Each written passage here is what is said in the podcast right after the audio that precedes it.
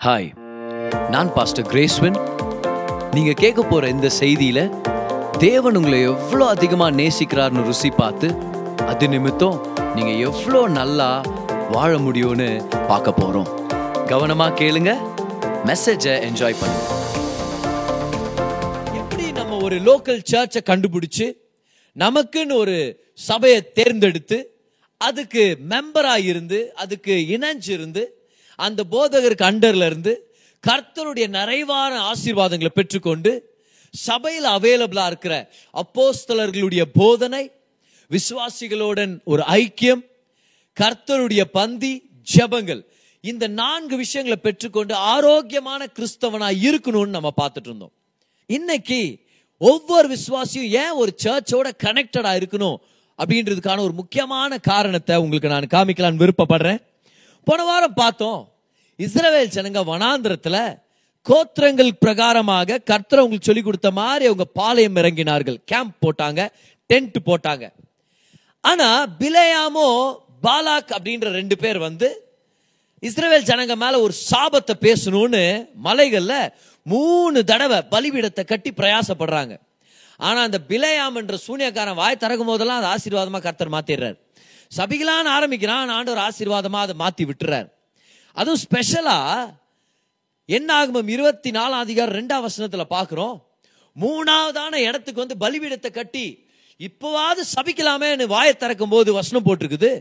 இஸ்ரவேல் ஜனங்க கோத்திரங்கள் பிரகாரமாக பன்னெண்டு கோத்திரங்கள் பிரகாரமாக கர்த்தர் சொன்ன பேட்டர்ன்லயே அவங்க கேம்ப் போட்டிருந்ததை பார்த்த போது கர்த்தருடைய ஆவியானவர் அவன் மேல இறங்கினாரு. கர்த்தருடைய ஆவியானவரால் அவன் நிரப்பப்பட்டு சபிக்கிறது பதில் ஆசீர்வதிச்சான்னு சொல்லி நம்ம பார்க்குறோம். அப்ப பாருங்களேன் இஸ்ரவேல் ஜனங்க கேம்ப் பண்ண விதத்துல ஏதோ ஒரு ஸ்பெஷாலிட்டி இருக்குது. தேவன் இப்படிதான் நீங்க கேம்ப் பண்ணணும்னு அவங்களுக்கு சொல்லி இருந்தாரு ஏன்னா பாருங்க நடுவுல ஆசரிப்பு கூடாரம் இருக்கணுமா? அதுக்கு சுத்திலும் தான் இவங்க கேம்ப போடணுமா? நாலு பக்கங்கள் நாலு பக்கமும் மூணு மூணு கோத்திரங்கள். கவனிங்க கிழக்கு பகுதியில் அதாவது ஈஸ்ட் சைடில் இருந்த மூணு கோத்திரங்கள் யூதா இசக்கார் செபுலன் யூதா தான் அதுக்கு தலைவராக இருந்தார். அப்படியே நம்ம கிளாக் வைஸா நம்ம வந்தோம்னா சவுத் இல்லையா? தெற்கு. தெற்கு பகுதியில் இருந்த மூணு கோத்திரங்கள் ரூபன் சிமியோன் காத். ஸோ அப்படியே நம்ம மேற்கு பகுதியை பார்த்தோம்னா வெஸ்ட் சைடு பார்த்தோம்னா அங்க எப்ராஹிம் மனாசே பெஞ்சமின் இருந்தாங்க. ஓகே அப்புறம் அப்படியே நம்ம வடக்கு பகுதி பார்த்தோம்னா தான் அஷர் நப்தாலி மேற்கு குடிய தலைவர் வந்து எப்ராயிம் நார்த் வடக்குடிய த- பகுதிக்கு தலைவர் வந்து தான். சோ ஜூடா ரூபன் எப்ராயிம் தான் இவங்க தான் தலைவர்களா இருந்தாங்க. கவனிச்சு பாத்தீங்கன்னா அந்த கேம்பிங்ல உங்களுக்கு தெரிஞ்சிடும் மூணு கோத்திரங்கள் ஒரு பக்கம் மூணு கோத்திரங்கள் இன்னொரு பக்கம் மூணு கோத்திரங்கள் நாலா பக்கமும் மூணு மூணு கோத்திரங்களா பிரிஞ்சா ஆக்சுவலா ஒரு சிலுவையுடைய பேட்டர்ன் அங்க பார்க்க முடியும். அவங்களுக்கு தெரிஞ்சிருக்கலாம் அன்னைக்கு ஏன் ஒரு சிலுவையுடைய பேட்டர்னை தேவன் கொண்டு வந்தாருன்னு. ஆனா பல ஆயிரம் வருஷங்களுக்கு அப்புறம் ஒரு சிலுவையின் மூலமா தான் அவங்க சாபத்தின் வாழ்க்கை ஆசீர்வாதமா மாறப்போகுதுன்னு அப்பவே ஆண்டு சுட்டி காமிச்சிட்டு இருக்கிறார். அவங்களுக்கு எந்த எதிரி எதிர்த்து வந்தாலும் கிறிஸ்து இயேசுக்குள்ள சிலுவையில் அவங்க அறையப்பட்டாங்கன்ற அடையாளத்தை பெற்றுக்கொண்டாங்கன்னா அவங்க பாதுகாப்பா இருக்க முடியும் அவங்க தேவைகள் சந்திக்கப்பட முடியும்னு சொல்லி ஆண்டவர் காமிச்சாரு. அப்போ அன்னைக்கு பிழையா மலை மேல இருந்து ஒரு சிலுவையை பார்த்தாரு. அவன் வாயை சபிக்கிறதுக்கு அது ஆசீர்வாதமா மாறிடுச்சு கைவியர்த்தி சொல்லுங்க சிலுவை நிமித்தம் என் சாபம் எல்லாம் எனக்கு ஆசீர்வாதமா மாறும். By the cross, all curses will be turned into blessings. ஆமா சிலுவை நிமித்தம் தான் நடந்துச்சு. ஸோ அன்னைக்கு பிழையம் மலையில இருந்து பாக்குறாரு இந்த ஜனங்களை சபிக்கலான்னு உடனே ஒரு சிலுவையை பாக்குறாரு சிலுவையை பார்த்த உடனே சாபெல்லாம் ஆசீர்வாதமா மாறுது. விஷயத்தை கவனிச்சிங்களா?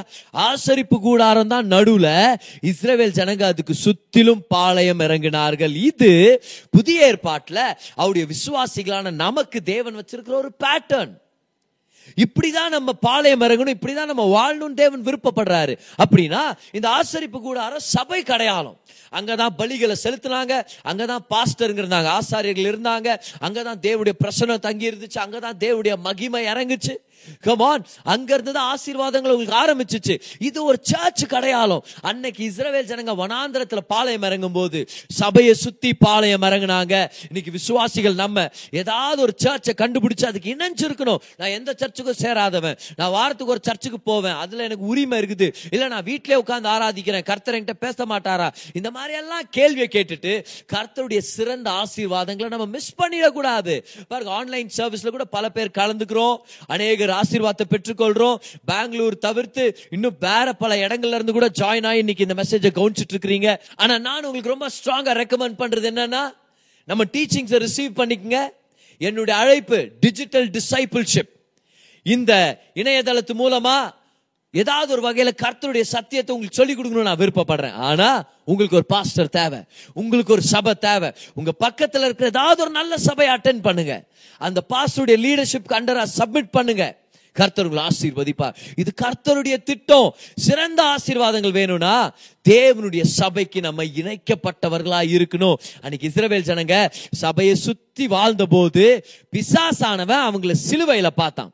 ஏசு கிறிஸ்துவானவர் நமக்காக சிலுவையில மறித்தார் ஏத்துக்கிட்ட விசுவாசிகள் ஒரு சபையோட கனெக்டடா இருக்கும் போது விசாசானவன் என்ன தீமையை கொண்டு வந்தாலும் சிலுவையின்குள்ள நம்ம இருக்கிற அந்த அடையாளத்தை நம்ம பெற்றிருக்கிறவங்களா இருக்கிறதுனால சிலுவையின் உபதேசம் நம்மள நிரப்பி இருக்கும் ஏன்? சர்ச்சுக்கு வர்றோமே. சிலுவையின் வெளிப்பாடு நம்மள நிரப்பி இருக்குமே அப்ப பிசாசானவனுடைய எல்லா ஆயுதத்தை நம்ம தகர்த்து போட்டுருவோம் நமக்கு எதிராக வந்த எந்த ஆயுதமும் வாய்க்காதே போகும். கவனிங்க சபையை சுத்தியே அவங்க நாற்பது வருஷமும் அந்த வனாந்திரத்துல வாழ்ந்ததுனால வசனத்தை படிக்கிறோம் உபாகமம் இருபத்தி ஒன்பது அஞ்சுல அவங்களுக்கு ஒரு குறைவும் இல்லாத மாதிரி கர்த்தர் பார்த்துக்கிட்டாராம். அவங்க வஸ்திரங்கள் கிழிஞ்சு போல செருப்பு அந்து போல தேஞ்சு போல. பாருங்க கர்த்தர் ஒவ்வொரு நாளும் அவங்க தேவையை சந்திச்சாரு. அவங்கள பாதுகாத்தாரு. அவங்களுக்கு எதிர்த்து வர்ற எல்லா சாபத்தையும் ஆசீர்வாதமா மாத்தினாரு. ஒரு நல்ல சபைக்கு இணைஞ்சு நம்ம இருக்கும்போது அந்த சபையை சுத்தியே வாழும்போது கர்த்த தேவைகளை சந்திக்கிறார். கர்த்தர் நம்மளை பராமரிக்கிறார் பாதுகாக்கிறார். நமக்கு எதிராக வர்ற எல்லா ஆயுதத்தையும் வாய்க்காத மாதிரி பண்ணி அதையே நமக்கு ஒரு ஆசீர்வாதமா மாத்துவார். கர்த்தரை சுத்தி வாழும்போது அவருடைய நோக்கங்களை சுத்தி வாழும்போது அவருடைய சபையை சுத்தி வாழும்போது அவரே நமக்கு பாதுகாப்பா இருக்கிறார். பாருங்க அன்னைக்கு இஸ்ரவேல் ஜனங்களுக்கு இந்த பாலாக்கும் பிழையாமும் அவங்களை சுத்தி சுத்தி வர்றாங்க அவங்களை சபிக்க போறாங்கன்றது அவங்களுக்கு தெரியல. அவங்க கண்கள் சபையனே நோக்கி இருந்துச்சு. அவங்களுடைய பார்வை அந்த பலிபீடத்து மேல இருந்துச்சு. அவங்களுடைய நோக்கம் சர்ச்சை சுத்தி இருந்துச்சு.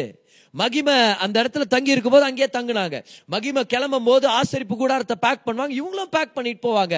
Where the church goes there the glorious where the glorious there I will follow எங்க சபை இருக்குதோ அங்க மகிமை. எங்க மகிமை இருக்குதோ அங்கதான் நான் இருப்பேன். இஸ்ரவேல் ஜனங்க அங்கதான் சுத்தி சுத்தி வாழ்ந்துட்டு இருந்தாங்க பார். அவங்க நோக்கம் சபை மேல இருந்துச்சு தேவனுடைய மகிமை மேல இருந்துச்சு.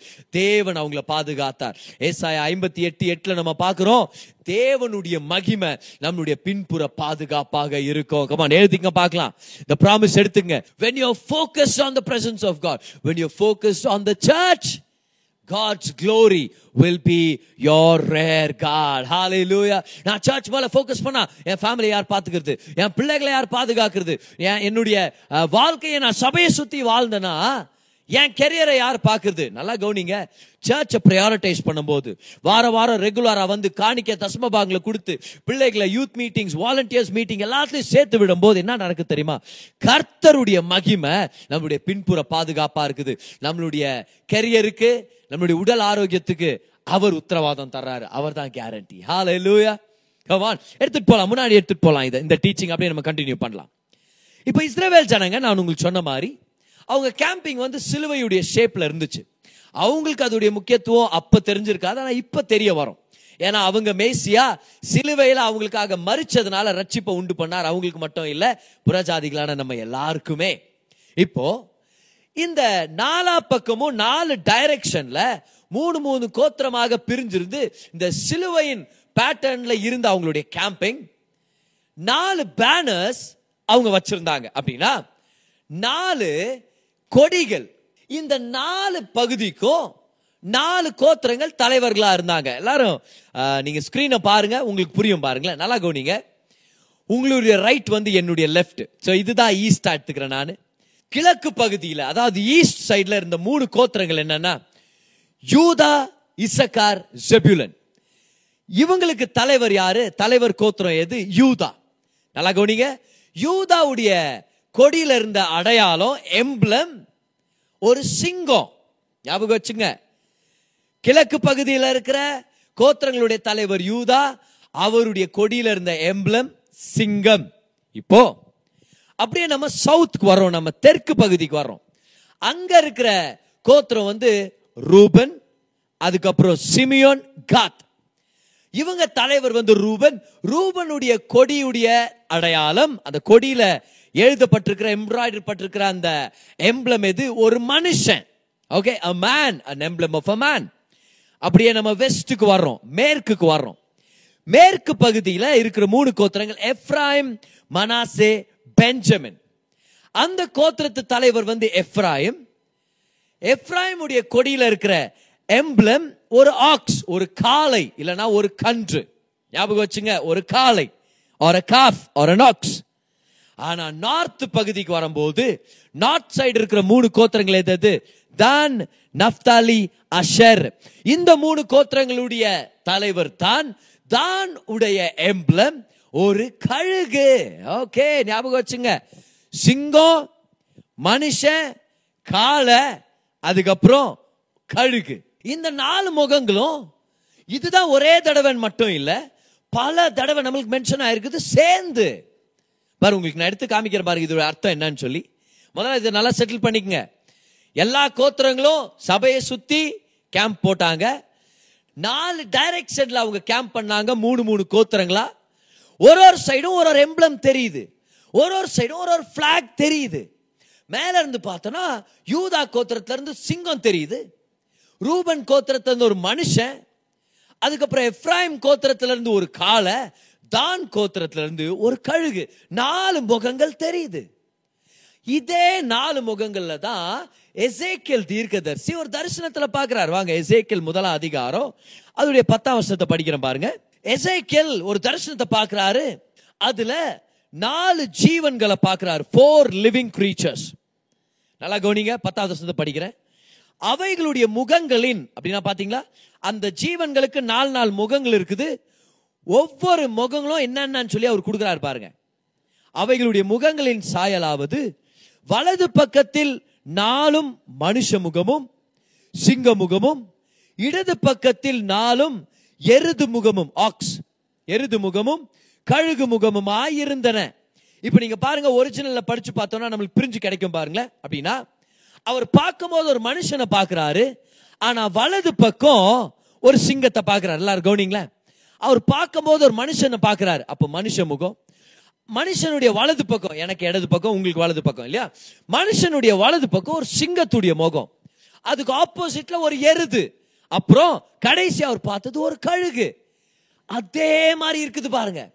இஸ்ரவேல் ஜனங்களுடைய கேம்ப் மாதிரியே இருக்குது பாருங்க. மனுஷன் சிங்கத்துக்கு எதிரில் ஒரு காலை அதுக்கப்புறம் ஒரு கழுகு. இது ஒரு மனுஷனுக்கு முகத்துக்கு பின்னாடி இருக்குது. சேம் இஸ்ரவேல் ஜனங்களுடைய கேம்பிங் மாதிரியே இருக்குது.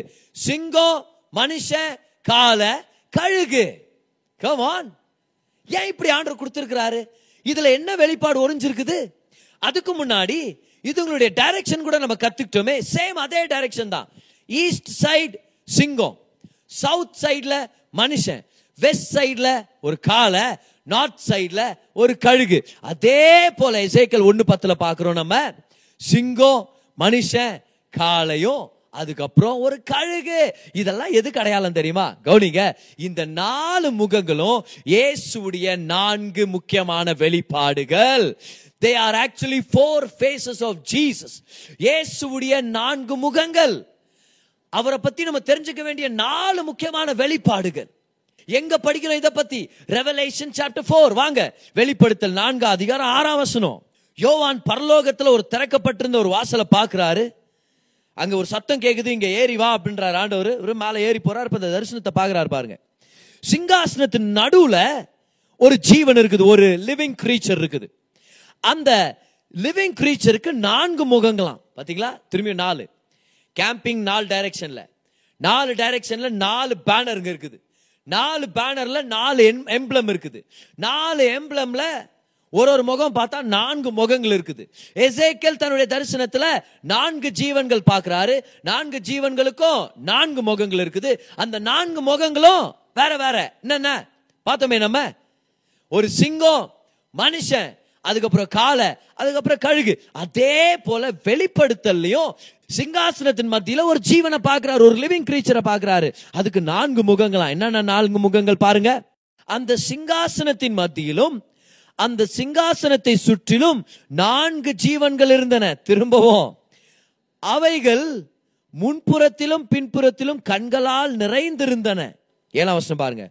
முதலாம் ஜீவன் சிங்கத்திற்கு ஒப்பாகவும் இரண்டாம் ஜீவன் காளை கொப்பாகவும் மூன்றாம் ஜீவன் மனுஷ முகம் போன்ற முகமுள்ளதாகவும் நான்காம் ஜீவன் பறக்கிற கழுகுக்கு ஒப்பாகவும் இருந்தன. பாத்தீங்களா? திரும்பவும் நான்கு முகங்கள். இந்த நான்கு முகங்கள் சிங்காசனத்தின் நடுவில் இருக்கிற ஜீவன்கள்னா இது யாரு? ஏசு கிறிஸ்துவ கடையாளம். ஆமா கவனிங்க. ஏசு கிறிஸ்துடைய நான்கு முக்கியமான வெளிப்பாடுகள் தான். இந்த நான்கு முகங்கள் அதனாலதான் புதிய ஏற்பாட்டுல நாலு சுவிசேஷங்கள் ஆவியானவர் எழுத வைக்கிறாரு. பார் பைபிள மனுஷன் எழுதியிருந்தா மனுஷனுடைய சொந்த ஞானத்தில் எழுதியிருந்தா நாலு புத்தகத்தை எழுத போறது இல்லையா? மத்தேயு மார்க்கு லூக்கு யோவான் நாலு பேரும் சேர்ந்து ஒரு புக்கை எழுதுவோம் நம்ம சொல்லுவோம். சும்மா நாலு பேர் எழுதி அப்படியே பைபிள் ஏற்கனவே திக்கா எழுதி இன்னும் திக்கா எழுதி வைக்க வேணாம் சும்மா ஈஸியா இருக்கட்டும் பைபிளை சர்ச்சுக்கு தூக்கின்னு போறதுக்கு ஓகே நாலு பேர் எழுதாதீங்கப்பா. ஒரே புக்கை எழுதுங்க நாலு பேர் சேர்ந்து ஒரு புத்தகத்தை எழுதுங்கன்னு சொல்லி மனுஷன் சொல்லியிருப்பான். ஆனா ஆவியானவர் சொல்றாரு இல்ல இல்ல அப்படி இல்ல. மத்தேயும் நீங்க ஒன்று எழுதுங்க. மார்க்கு லூக்கு யோவான் மூணு பேரும் மூணு. எழுதுங்க டோட்டலா நாலு நாலு காஸ்பிள் வேணும். ஏன்? ஏன்னா இந்த நாலு காஸ்பிளும் இந்த நாலு முகத்தை ரெப்ரசன்ட் பண்றாங்க. இந்த நாலு முக்கியமான வெளிப்பாடுகளை கொண்டு வந்துட்டு இருக்கிறாங்க எது பிரதர் அது? நீங்களே கண்டுபிடிங்க. இந்த நாலு காஸ்பிள்ல எந்தெந்த அந்த ஜீவன்களுடைய முகம் நம்மளுக்கு தெரிய வருதுன்னு சொல்லி. முதலாவது மேத்யூஸ் காஸ்பிள் பொறுத்த வரைக்கும் அவர் இயேசுடைய வம்ச வரலாறு கொடுக்கிறார் ஆரம்பத்திலே. ஆபிரகாம்ல இருந்து தான் ஆரம்பிக்கிறார். தாவீதுடின் வம்சத்தின் வழியாக கொண்டு வர்றார். ஏன்? ஏன்னா மேத்யூடைய காஸ்பிள்ல இயேசுவை பத்தின வெளிப்பாடு என்ன கொண்டு வர்றாருன்னா அவர் யூதர்களின் ராஜா அப்படின்ற மெசேஜை கொண்டு வர்றார். நல்லா கவனிங்க. அதனாலதான் மத்தேயு சுவிசேஷத்துல இயேசுடைய டீச்சிங்ஸ் போதனைகளை நிறைய கொடுத்துருப்பார். ஏன்? ஒரு ராஜா பேசியே ஆளுகை செய்கிறவர் ஒரு ராஜா சொன்னார்னா போதும் அதை செய்யறதுக்கு பல பேர் வருவாங்க. அவர் சொல்லி பேசி ஆட்சியை நடத்துவார். அதுதான் ராஜாவுடைய மகிமை. அதனாலதான் அவருடைய வார்த்தைகளுக்கு அதிக மேன்மை கொடுத்திருப்பார். அது மட்டும் இல்ல மத்தேயுடைய சுவிசேஷத்துல தான் நிறைய பழைய ஏற்பாட்டு தீர்க்க தரிசனங்களை மென்ஷன் பண்ணியிருக்கிறத பார்க்குவோம். ஏன்? ஏன்னா அவர் எழுதிட்டு இருக்கிறது இஸ்ரேவேல் ஜனங்களுக்கு. இஸ்ரவேல் ஜனங்களுக்கு முழு பழைய ஏற்பாடு தெரியுமே. அதை அவங்க கேட்டிருக்கிறாங்க கேள்விப்பட்டிருக்கிறாங்க படிச்சிருக்கிறாங்க மனப்பாடம் பண்ணியிருக்கிறாங்க. They are familiar with the old testament scriptures so நிறைய கொடுக்குறாரு. அதனால தான் இது லார்ஜஸ்ட் காஸ்பிள் இருபத்தி எட்டு அதிகாரம் உடைய ஒரு சுவிசேஷம். இதுல மேத்யூ இயேசுவை பத்தி காமிச்சிருக்கிற அந்த முகம் எது? யூதர்களின் ராஜானா நம்மளுக்கு எந்த மு- எந்த முகம் ஞாபகம் வருது? எந்த மிருகம் ஞாபகம் வருதுன்னு சொல்லலாம். எந்த ஜீவன் ஞாபகம் வருது? சிங்கம். கமான் இயேசுதான் நமக்காக சிங்க முகமாக வெளிப்பட்டிருக்கிற இஸ்ரவேலின் ராஜா யூத ராஜ சிங்கம் யார் அது ஏசு கிறிஸ்து. அப்ப மேத்யூஸ் காஸ்பிள்ல இயேசுவ சிங்கமா காமிச்சிருக்கிறார் மேத்யூ. யூதாவின் ராஜாவா காமிச்சிருக்கிறாரு. யூதர்களுக்கு மட்டும் இல்ல இஸ்ரவேலின் ராஜாவா காமிச்சிருக்கிறாரு. நம்ம எல்லாருக்குமே ராஜாதி ராஜாவா காமிச்சிருக்கிறாரு. அப்ப அங்க பாக்குற அந்த முகம் எது? சிங்கத்தின் முகம். ஓகே அடுத்ததா பாருங்க அடுத்ததா பாருங்க. இப்போ மேத்யூக்கு அப்புறம் மார்க். மத்தேக்கு அப்புறம் மார்க்கு. மார்க்கு ஏசுடைய பிறப்பை கொடுக்கறது இல்ல வம்ச வரலாறு கொடுக்கறது இல்ல டைரக்டா ஆக்ஷனுக்கு போயிடுறார். பாருங்க மேத்யூடைய ஸ்டோரியை பார்த்தா ஏதோ பழைய பிக்சர் பார்க்குற மாதிரி இருக்கும். நாலு அவர் ஓடின்னு இருக்கும். அப்படியே ஆயிரம் பாட்டுங்க வந்துன்னு இருக்கும். புரியுதுல ஒரு ஒரு சீனும் அப்படியே பல நிமிஷங்க எடுத்துன்னு போவோம் அதான் மேத்யூடைய காஸ்பல் ஆனா மார்க் எப்படி தெரியுமா? ரெண்டே அவர்ல முடியிற ஆக்ஷன் பிக்சர் மாதிரி. டைரக்டா எங்க ஆரம்பிக்கிறார் தெரியுமா? ஏசு ஞானஸ்நானம் பெற்ற பின்பு ஆவியானவர் இறங்கி வர்றாரு. இம்மீடியட்டா அவர் உடனே போட்டுக்க உடனே ஏசு வனாந்திரத்துக்குள்ள போனாரு. ஃபாஸ்டிங் பண்ணாரு ஜெபம் பண்ணாரு வெளியே வந்தாரு சர்ச்சுக்கு போனாரு பிரசங்கம் பண்ணாரு. உடனே பிசாசு பிடிச்சவன் கதர்னா ஏசு உடனே துரத்தி விட்டாரு. உடனே பேதரு வீட்டுக்கு கூண்டு போனாரு. அங்க பேதருடைய மாமியார் உடம்பு சரியில்லாம இருந்தாங்க. உடனே ஏசு சுகமாக எல்லாம் உடனே விட்டா அப்படியே ஆக்ஷன் த்ரில்லர் மாதிரி இருக்கும். அங்க ஏன்? ஏன்னா மார்க்கு இயேசுவை என்னவா காமிக்கிறார் தெரியுமா? நமக்காக உழைக்கிற வேலைக்காரனாக காமிக்கிறார். நமக்காக வேதனைப்படுகிற வேலைக்காரனாக காமிக்கிறார். ஸ்ட்ராங் சர்வெண்ட் அசராம அசதியே இல்லாத ஒரு வேலைக்காரனை காமிக்கிறார். ஸ்ட்ராங் லேபரர் அவர் காமிக்கிற பிக்சர் எது தெரியுமா? ஒரு காளை. கமான் ஒரு காளை. வேலை செய்யறதுக்காக ரெடியா வந்த ஒரு காளை. அதுதான் அவருடைய முகம். ஏசுடைய முகம் என்ன? அவர் ஒரு காலை அவர் நமக்காக வேலை செஞ்சுட்டு இருக்கிறார் இந்த நேரத்தில் கூட அவர் உங்களுக்கு எனக்காக வேலை செஞ்சுட்டு இருக்கிறார் தெரியுமா? அதனால தான் மார்க் சுவிசேஷத்துடைய கடைசி வசனத்தை படிங்க. கர்த்தர் அவங்களோட கூட வேலை செஞ்சுட்டு இருந்தாருன்னு வரும். ஆரம்பத்துலேயும் ஒரே வேலை தான் பாரு. உடனே உடனே உடனே. எத்தனை உடனே? இம்மீடியட்லி முதல் அதிகாரத்தில் பாருங்க. குறைஞ்சது பதினோரு தடவையாவது இம்மீடியட்லின்னு வரும். முதல் அதிகாரத்தில் மட்டும். ஏன்? ஒரு வேலைக்காரன் ஒரு விஷயத்த சொன்னா இம்மீடியட்டா செய்வான். இல்லையா ஒரு இடத்துல ஆஃபீஸ்க்கு வேலைக்கு போயிருக்கிறீங்க ஒரு வேலை உங்களுக்கு கொடுக்குறாங்கன்னா இம்மீடியட்டாக செய்யணும். அதுதான் ஒரு வேலைக்காரனுக்கு அழகு. அதுதான் ஒரு எம்ப்ளாய்க்கு ஒரு அழகு. அதுதான் வீட்டில் ஒருத்தர் வேலைக்கு சேர்த்தா கூட அவங்களுக்கு ஒரு அழகு. அதுதான் அதனால தான் பாருங்களேன் வம்ச வரலாற மார்க் கொடுக்குறதே இல்லை. பாருங்க வீட்டில் ஒருத்தர் வேலைக்கு சேர்க்குறோன்னா அவங்கள்ட்ட நம்ம கேட்கறது இல்லை. உங்க கொள்ளுப்பாட்டி பேர்னா? உங்கள் பத்தாவது அப்படியே மேலே மேலே போய் அப்படியே பத்தாவது ஜெனரேஷனில் உங்கள் கொள்ளு தாத்தா பேர் என்ன? கேட்குறதே இல்லை நம்ம. வேலை செய்ய தெரியுமா?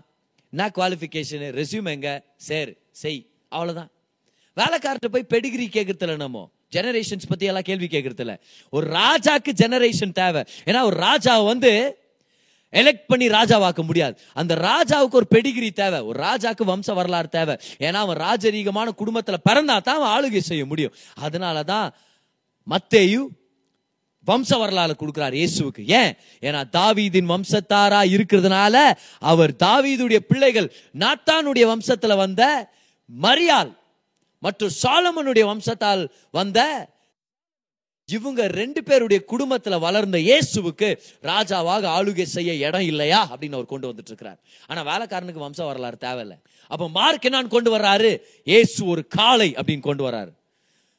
மத்தையை சொல்றார் சிங்கம் ஆனா மார்க் சொல்றார் காலை மூணாவதா வரோம் பாருங்களேன். லூக் லூக் என்ன தெரியுமா பண்றாரு? லூக் வந்து யோவான் ஸ்நானகனுடைய வாழ்க்கையில ஆரம்பிச்சு இயேசு எடுத்துக்கொள்ளப்படுறது வரைக்கும் எடுத்துட்டு போனார். ஆனா ஆனால் ஆனா லூக்குடைய ஸ்பெஷாலிட்டி என்ன தெரியுமா? மனுஷகுமாரன் அப்படின்ற வார்த்தையை குறைஞ்சது இருபத்தஞ்சு தடவையாவது நீங்க என்ன முடியும் லூக்ஸ் காஸ்பிள்ல லூக்குடைய தீம் என்ன தெரியுமா? அவர் ஒரு தூய்மையான மனுஷன். அவர் ஒரு பரிபூர்ண மனுஷன். Is a perfect man the sinless man the pure man the son of man மனுஷகுமாரன். அதனால தான் லூக்ஸ் காஸ்பிள்ல ஏசு அதிகாலையில எந்திரிச்சு ஜெபம் பண்ணாருன்னு பல தடவை மென்ஷன் ஆயிருக்கும். ஏன்?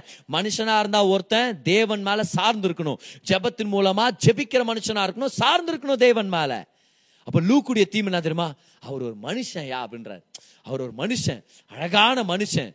தூய்மையான மனுஷன் பரிபூர்ணமான மனுஷன். அவரை போல அழகுள்ளவரும் பரிபூர்ணமானவர் யாருமே இல்லை அப்படின்னு வெளிப்படுத்தி கொண்டு வந்தாரு. அப்ப லூக் பொறுத்த வரைக்கும் த பர்ஃபெக்ட் மேன் ஆனா யோவான் வந்தார் பாருங்க அவர் வேற லெவல்ல எடுத்துன்னு போயிட்டார். அவர் என்ன பண்ணாரு? ஆதியில் வார்த்தை இருந்தது. வார்த்தை தேவனோடு இருந்தது. இந்த வார்த்தையே தேவனாய் இருந்ததுன்னு பட்டு என்ன பண்ணிட்டாரு? ஏசு தேவகுமாரன் அப்படின்னு கொண்டு வந்துட்டார். த சன் ஆஃப் காட் அவருடைய தீம் என்ன தெரியுமா? மனுஷகுமாரன் இல்லை மனுஷகுமாரன் மட்டும் இல்ல அவர் தேவகுமாரன். ஃபர்ஸ்ட் சாப்டர்ல நெயில் பண்ணிட்டார் பாருங்க. அவர் யாரு? தெய்வம் அவர் அப்படின்னு கொண்டு வந்துட்டார். அதனாலதான் வேற எல்லாருமே இயேசுடைய உயிர்த்தெழுதலுக்கு ஒரு சாப்டர் அளவுக்கு கண்டென்ட் கொடுத்திருந்தாங்கன்னா யோவான் ரெண்டு சாப்டர் அளவுக்கு கண்டென்ட் கொடுத்திருப்பாரு உயிர்த்தெழுதலை பத்தி. ஏன்னா அவரை பொறுத்த வரைக்கும் ஏசு கிறிஸ்து தான் உயிர்த்தெழுந்து உயரத்துல எடுத்துக்கொள்ளப்பட்ட நம்மளுடைய கழுகு. நம்மளுடைய உயிர்த்தெழுந்த ரட்சகரும் தேவகுமாரனுமான ஏசு கிறிஸ்துவானவர். அவர் உயிர்த்தெழுந்ததால் நம்மளுக்கு தெரிஞ்சுச்சு அவர் தேவகுமாரன் அப்படின்னு அறிவிக்கப்பட்டார். How do you know that jesus is the son of god? Nobody had to rise to up பாருங்க எயிரோடைய பொண்ணை வேற ஒருத்தர் உயிரோட எழுப்பணுமா இருந்துச்சு. அந்த நாயின் விதவையின் வாலிபன் அந்த மகன் அவனை இயேசு உயிர்த்தலை செய்யணுமா இருந்துச்சு. லாசுருவை இயேசு கூப்பிட்டு தான் வெளியே வந்தார். லாசுருவே வெளியே வரல. அப்புறம் எல்லாம் எப்படி இருக்கிறீங்க? நாலு நாள் ஆயிடுச்சு. வெளியே வந்துட்டேன் நானு. இல்ல இல்ல இல்ல. இயேசு உயிர்த்தலை செய்யணுமா இருந்துச்சு. ஆனா இயேசுவை யாருமே உயிரோட ஹெல்ப்ல பாருங்க.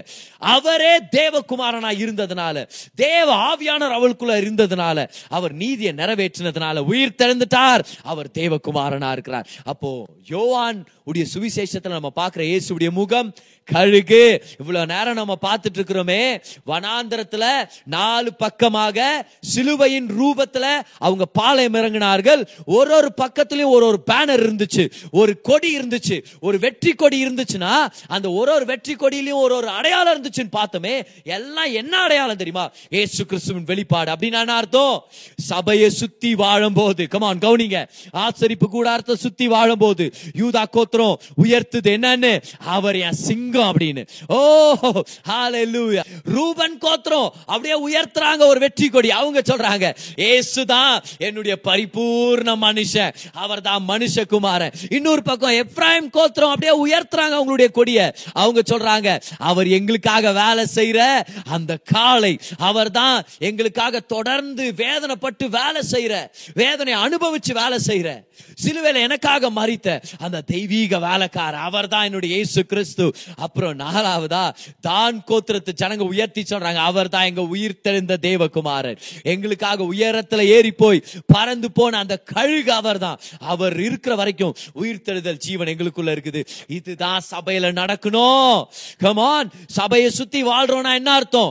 ஒவ்வொரு வாரமும் இயேசுவ ஒரு வித்தியாசமான வெளிப்பாடுல உயர்த்த கத்துக்கிறோம்னு அர்த்தம். ஒரு நல்ல சபைனா என்ன தெரியுமா?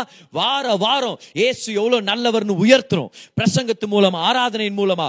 ஒரு நாள் அவர்தான் சிங்கம் உயர்த்தணும். ஒரு நாள் அவர்தான் மனுஷன் உயர்த்தணும். ஒரு நாள் அவர்தான் காலன் உயர்த்தணும். இன்னொரு நாள் அவர்தான் கழுகு நம்ம உயர்த்தணும். இந்த நான்கு முகங்களும் இயேசுவின் முகங்கள். இப்ப தெரியுதா ஏன் நம்ம ஒரு சர்ச் அட்டன் பண்ணுன்னு சொல்லி? ஏன்னா அங்கதான் இயேசுவின் வெளிப்பாடு இருக்குது. அங்கதான் வாரம் வாரம் ஒன்னு சேர்ந்து இயேசுவை உயர்த்துறோம். அங்கதான் இயேசுடைய அழகுகள் நம்ம ரசிக்க முடியுது.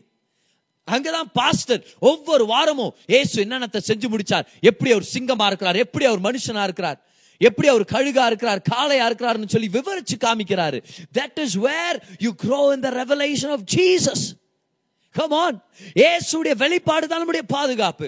இயேசுவின் வெளிப்பாடு தான் நம்மளுடைய ப்ராவிஷன் அவருடைய வெளிப்பாடு தான் எல்லா சாபத்தையும் ஆசீர்வாதமா மாத்துது. அன்னைக்கு இஸ்ரவேல் கோத்திரத்தார் இயேசுவை சிங்கமாக காளையாக மனுஷனாக கழுகாக உயர்த்திட்டு இருந்தாங்க.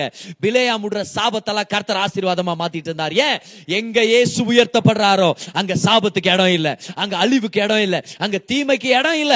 You keep on lifting up the name of Jesus எதிரியானவன் பின்னாடி வந்தா என்ன? சுத்தி வளைச்சு வந்தா என்ன? மலை மேல இருந்து எட்டி பார்த்தா என்ன? ஏசுவை உயர்த்துறது மட்டும்தான் நம்ம வேலை. அந்த எதிரியானவனை தோக்கடிக்கிறது தேவனுடைய மகிமையின் வேலை. ஹாலே லூயா கமான் கரங்களை தட்டி கத்திருக்கோம் நன்றி செலுத்துங்க பார்க்கலாம். யாராவது லைவ் சாட்ல சொல்லுங்க. I will lift up the name of Jesus போடுங்க பார்க்கலாம். I will lift up the name of Jesus சிங்கமாக காளையாக மனுஷனாக கழுகாக அவர் உயர்த்தப்படணும். அவர் உயர்த்தப்படணும். நம்ம வாழ்ந்துட்டு இருக்கிற காலம் ரொம்ப தீமையானது. ஏசு மட்டும்தான் நமக்கு ஒரே நம்பிக்கை. அவருடைய வெளிப்பாடு மட்டும்தான் நம்மளுக்கு பதில். இந்த கடைசி காலத்துல எத்தனை தீமைகள் கிருமைகள் யுத்தங்கள் கொடுமைகள் பூமி அதிர்ச்சிகள் அழிவு மரணம் துக்கம் எவ்வளோ பொருளாதார வீழ்ச்சிகளை பத்தி நம்ம கேள்விப்படுறோம். தரித்திரமும் துக்கமும் குறைவும். எப்படி பதர் வாழ்றது இந்த உலகத்துல? பாருங்க இயேசு இல்லாம இந்த உலகத்துல வாழ முடியாது. அவரை பத்தின வெளிப்பாடை பெற்றுக்கொள்ளாம ஒவ்வொரு நாளும் அவரை பத்தின ஞானத்துல வளராம இந்த தீமை நிறைஞ்ச உலகத்துல வெற்றிகரமா வாழ சாத்தியமே இல்லை. அதுக்காக தான் சொல்றேன் சர்ச்சுக்கு வாங்க. Get connected to the local church come on இயேசுவை பத்தின வெளிப்பாடு வேணும்னா லோக்கல் சர்ச்சுக்கு வரணும். கடைசி காலங்கள்ல கடைசி நாட்கள்ல இருக்கிற ஒவ்வொரு தீமைக்கும் பதில் இயேசுவின் வெளிப்பாடு. உங்களுக்கு நான் எடுத்து காமிக்கிறேன் பாருங்க இப்போ நம்ம ஒரு புது போர்ஷனுக்கு நம்ம போயிட்டு இருக்கிறோம். இவ்வளவு நேரம் சபை சபையை சுத்தி வாழ்றது இயேசுவின் முகங்களை பார்த்தோம். ஆனா இப்போ ஒரு புது லெவலுக்குள்ள நம்ம போயிட்டு இருக்கிறோம் பாருங்க. கடைசி நாட்களை பத்தி இயேசு என்ன சொன்னார்னு. அதை பார்த்துட்டு திரும்பவும் இதே சப்ஜெக்ட் வர போறோம் கமான் வாங்க எல்லாருமே. மேத்யூ சாப்டர் டுவெண்ட்டி ஃபோர் அதோடைய மூணாம் வருஷத்தை வந்து உங்களுக்கு நான் படிக்கிறேன் பாருங்க. பின்பு அவர் ஒளிவ மய- மலையின் மேல் உட்கார்ந்து இருக்கையில் சீஷர்கள் அவரிடத்தில் தனித்து வந்து இவைகள் எப்பொழுது சம்பவிக்கும்? உம்முடைய வருகைக்கும் உலகத்தின் முடிவுக்கும் அடையாளம் என்ன? அப்ப அடையாளங்களை பத்தி கேட்கிறார் உலகத்துடைய முடிவு. அப்படின்னா கடைசி நாட்களின் அடையாளம் என்ன? எங்களுக்கு சொல்ல வேண்டும் என்றார்கள். இயேசு அவர்களுக்கு பிரதியுத்தரமாக ஒருவனும் உங்களை வஞ்சியாதபடிக்கு எச்சரிக்கையாயிருங்கள் ஏனெனில் முதல் அடையாளம் இதுதான். அநேகர் வந்து என் நாமத்தை தரித்து கொண்டு நானே கிறிஸ்து என்று சொல்லி அநேகரை வஞ்சிப்பார்கள். முதல் அடையாளம் இதுதான். தவறான கிறிஸ்துக்கள். கிறிஸ்துவ போல நடிக்கும் போலிக்கள் இவங்க வருவாங்க. சோ வஞ்சிக்கிற போதனைகளோட நான் தான் கிறிஸ்துவன் வஞ்சிக்கிறவங்க வருவாங்க. அதான் சைன் நம்பர் ஒன் நோட் பண்ணிக்கங்க. இதான் முதல் அடையாளம் கடைசி நாட்களுக்கு. ரெண்டாவது பாருங்களேன். யுத்தங்களையும் யுத்தங்களின் செய்திகளையும் கேள்விப்படுவீர்கள். இதுதான் ரெண்டாவது அடையாளம். பாருங்க இன்னைக்கு ரஷ்யா யுக்ரைன் வார் கடைசி நாட்களில் இருக்கிறோன்றத கேரண்டி பண்ணிட்டு இருக்குது. Middle eastern wars Iran Iraq Israel Jordan எல்லாம் இந்த இந்த யுத்தங்கள் எல்லாம் இந்த காசா ஸ்ட்ரிப் இது எல்லாமே கடைசி நாட்களில் வாழ்ந்துட்டு இருக்கிறோன்றதுக்கான அடையாளம் தான் பாருங்க. போட்டிருக்குது பாருங்களேன். யுத்தங்களும் யுத்தத்தின் செய்திகளும் நீங்க கேள்விப்படுவீங்க. அப்புறம் பாருங்க. கலங்காதபடி எச்சரிக்கையாயிருங்கள். இவைகள் எல்லாம் சம்பவிக்க வேண்டியதே. ஆனாலும் முடிவு உடனே வராது. ஏழாம் வசனம் பாருங்களேன். ஜனத்துக்கு விரோதமாய் ஜனமும் ராஜ்யத்துக்கு விரோதமாய் ராஜ்யமும் எழும்பும். பஞ்சங்களும். ஓகே இது தான் மூணாவது அடையாளம். ஞாபகம் வச்சுங்க பஞ்சங்கள் ஏற்படும். பொருளாதார வீழ்ச்சி குறைவு விலை ஏற்றப்படும். மிடில் கிளாஸ் ஜனங்களும் ஏழைகளும் ரொம்ப கஷ்டப்பட போறாங்க. இதெல்லாம் ஆண்டவர் அங்கே காமிச்சிட்டா பாருங்க. கடைசி நாட்கள்ல பஞ்சங்கள் வரும் குறைவுகள் வரும். மழை வராததுனால வறட்சி நிமித்தம் ஜனங்களுடைய பேராசை நிமித்தம் பஞ்சங்கள் வரும். நாலாவதா பாருங்க. கொள்ளை நோய்களும் பூமி எதிர்ச்சல்களும் பல இடங்களில் உண்டாகும். இதுதான் நாலாவது அடையாளம். இது என்னது? மரணமும் வியாதியும் கொள்ளை நோயும் பூமி அதிர்ச்சியும். இந்த நாலு அடையாளங்கள் வரப்போகுது. இப்ப நல்லா ஞாபகம் வச்சுங்க. கடைசி நாட்களில் வாழ்ந்துட்டு இருக்கிறோம் நம்மளுக்கு தெரிஞ்சிருச்சே. முதலாவது இது பெரிய ஆங்கிள்லையும் பார்க்கலாம் சின்ன ஆங்கிள்லையும் பார்க்கலாம். பெரிய ஆங்கிள் பார்த்தோம்னா முதலாவது அடையாளம் நான் தான் கிறிஸ்துன்னு வர்றது. சின்ன அடையாளமா பார்த்தா தவறான போதனைகளால வஞ்சிக்கிறது. ரெண்டாவது ரெண்டாவது அடையாளம் என்னது? யுத்தங்களும் யுத்தத்தின் செய்திகளும். அது என்னது? பெரிய விஷயத்துல பார்த்தோம்னா பெரிய ஆங்கிள் பார்த்தோம்னா வைட் ஆங்கிள் பார்த்தா தேசங்களுக்கு தேசம் ராஜ்யங்களுக்கு ராஜ்யம். ஆனா சின்ன ஆங்கிள் பார்த்தோம்னா நம்மளுடைய வாழ்க்கையில வர்ற தினசரி வர்ற ஸ்ட்ரைஃப் சண்டைகள் ஆவிக்குரிய யுத்தங்கள் இந்த விஷயங்கள் கமான் மூணாவதா பார்க்கிறோம் மூணாவது அடையாளம் என்னது? பஞ்சங்கள். அப்படின்னா தேச தேசங்கள் பஞ்சத்துக்குள்ள போறது. அதை நம்ம பார்த்துருக்குறோம். ஸ்ரீலங்கால இருக்கிற ஏற்பட்டிருக்கிற அந்த பொருளாதார வீழ்ச்சி ஒரு துக்ககரமான விஷயம். அவங்களுக்காக நம்ம ஜோம் பண்ணோம். கர்த்தர் திருப்பி கட்டுவார்னு சொல்லி நம்ம ஜெபம் பண்ணலாம். ஆனா தேவனுடைய பிள்ளைகளை அவர் ரட்சிக்கவும் பாதுகாக்கவும் பராமரிக்க அவர் வல்லவரா இருக்கிறார். நீங்க ஒரு பிலீவரா ஸ்ரீலங்கால இருந்து கவனிச்சிட்டு இருந்தீங்கன்னா கவனிங்க கர்த்தர் உங்களை ஆசீர்வதிப்பார் உங்களை தேவைகளை சந்திப்பார். கவலைப்பட வேண்டாம். கர்த்தர் உங்க பட்சத்துல இருக்கிறார். ஆனா கர்த்தர் அந்த தேசத்துக்கு ஒரு நன்மை ஏற்படுத்தணும். நம்ம ஜெபம் பண்ணலாம். பல தேசங்கள்ல எக்கனாமிக் ஃபெயிலியர் நடந்துட்டு இருக்குது. அது ஒரு விஷயம் பாருங்க. கடைசி நாட்களின் அடையாளம். சோ பெரிய ஆங்கில பார்த்தா அப்படி சின்ன ஆங்கில பார்த்தா தனிப்பட்ட வாழ்க்கையில பொருளாதார குறைவுகளும் அந்த வறட்சியும் அந்த தரித்திரமும். நான்காவது அடையாளம் என்ன தெரியுமா? கடைசி நாட்களுடைய அடையாளம் கொள்ளை நோய்களும் பூமி அதிர்ச்சிகளும். அப்போ இந்த கோவிட் நைன்டீன் கொரோனா வைரஸ் கண்டிப்பா ஒரு கொள்ளை நோய். இந்த உலகமெங்கும் பரவி இருக்கிற ஒரு கொடிய வியாதி. அது மட்டும் இல்ல சின்ன ஆங்கிள் பார்த்தோம்னா நம்ம வாழ்க்கையில இருக்கிற வியாதியும் அந்த மரணத்து சாபமும். கமான் இந்த நான்கு விஷயங்கள் கடைசி காலத்து அடையாளங்கள். இப்போ இன்னொரு பேசேஜ் நம்ம படிக்க போறோம்.